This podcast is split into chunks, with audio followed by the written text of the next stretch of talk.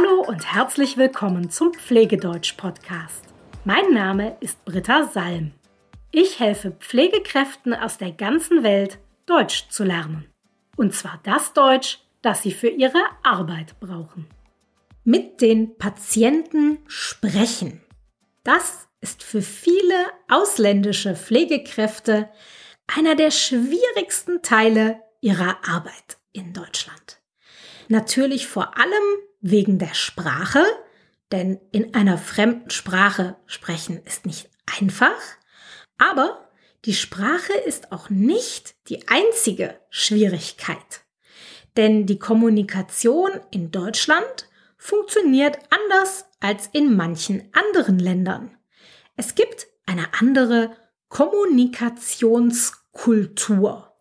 Man muss also wissen, was ist normal, wenn man sich in Deutschland unterhält und was finden die Deutschen in einem Gespräch nicht normal. Genau dazu möchte ich dir heute ein bisschen was erzählen. Ich möchte dir quasi ein paar allgemeine Tipps für Gespräche mit deutschen Patienten geben. Der erste Tipp ist, halte bei Gesprächen immer mindestens eine Armlänge Abstand. Wenn du also mit deinen Patienten sprichst, dann solltest du nicht ganz nah an sie herankommen. Halte mindestens so viel Abstand, dass du deinen Arm ausstrecken kannst, also gerade machen kannst, ohne deine Patienten zu berühren. Warum das wichtig ist? Weil wir Deutschen uns nicht wohlfühlen, wenn man uns in einem Gespräch zu nahe kommt. Wir wollen lieber mehr Abstand haben bei einem Gespräch. Abstand ist Teil unserer Kultur.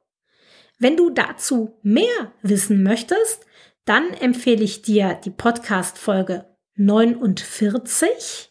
Da habe ich schon einmal über den Kulturstandard Distanziertheit gesprochen. Du findest den Link zu dieser Folge in den Show Notes. Tipp Nummer zwei: Lasse deinen Gesprächspartner ausreden. Unterbrich ihn nicht. Unterbrechen finden wir Deutschen sehr unhöflich. Warte also ab, bis dein Gesprächspartner seinen Satz beendet hat, bevor du etwas antwortest. Tipp Nummer drei: Zeige Respekt und bleibe höflich.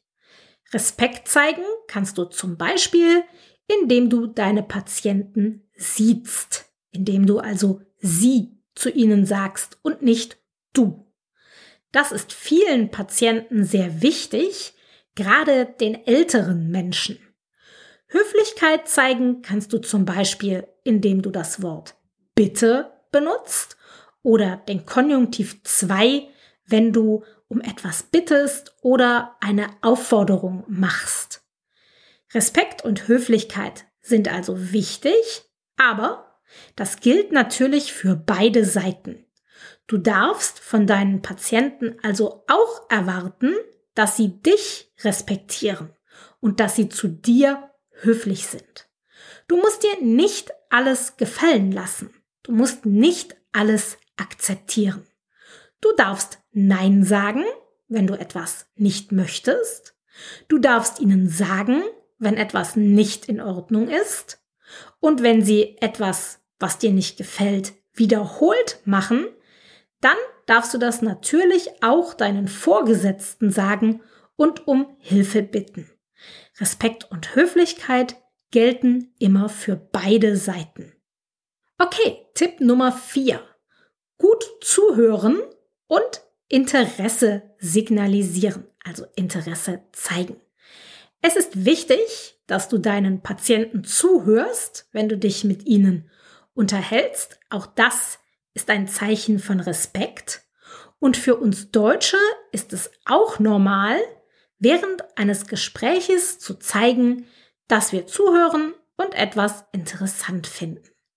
Dafür benutzen wir zum einen die Körpersprache, zum Beispiel indem wir mit dem Kopf nicken, also den Kopf nach oben und nach unten machen.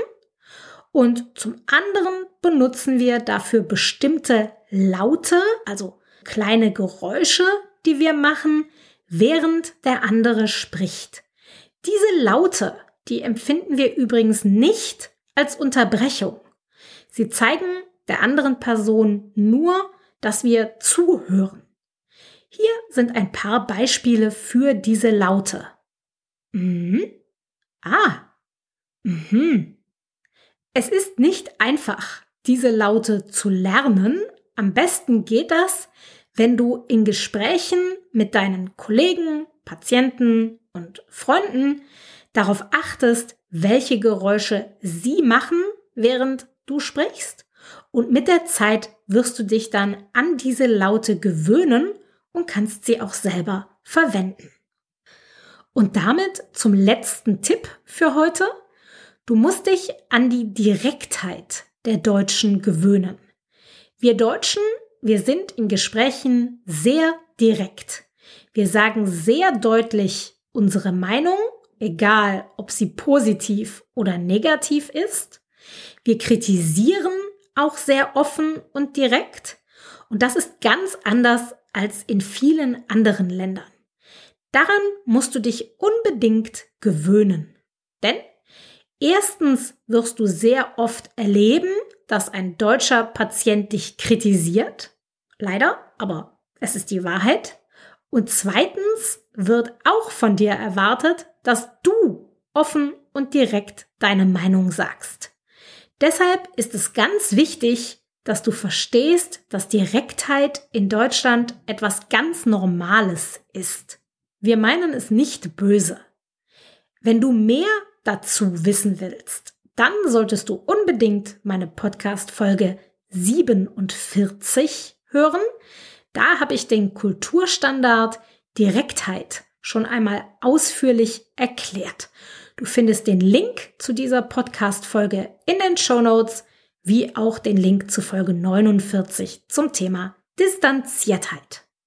Ich fasse die Tipps der heutigen Folge noch einmal zusammen und dann habe ich noch einen Bonustipp für dich. Also, halte bei Gesprächen immer mindestens eine Armlänge Abstand. Lasse deinen Gesprächspartner ausreden Zeige Respekt und bleibe höflich.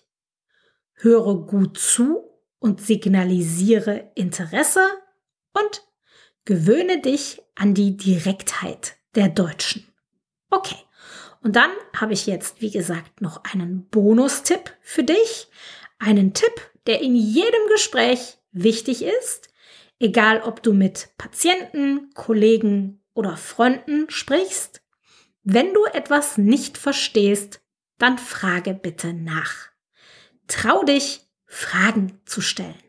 Fragen stellen ist vollkommen okay, total okay und tausendmal besser, als einen Fehler zu machen, weil du dich nicht getraut hast, nachzufragen. Also, wenn du etwas nicht verstehst, dann frag nach. Das war alles nicht neu für dich, alle Tipps waren dir schon bekannt? Dann sei nicht traurig, dass du nichts Neues gelernt hast. Im Gegenteil, sei stolz, dass du schon so gut weißt, wie du mit den Deutschen sprechen solltest. Das ist toll und es hilft dir ganz bestimmt in deinem Job. In der Zukunft möchte ich weitere Folgen machen darüber, wie man mit Patienten spricht. Zum Beispiel darüber, wie man speziell mit Kindern spricht oder mit Demenzpatienten oder mit Patienten, die eine geistige Behinderung haben. Wenn du dazu einen Themenwunsch hast, wenn du irgendetwas hast, wozu ich eine Folge machen soll, dann schreib mir gerne, auch wenn du Fragen zu anderen Dingen hast. Das war's erst einmal. Bis bald.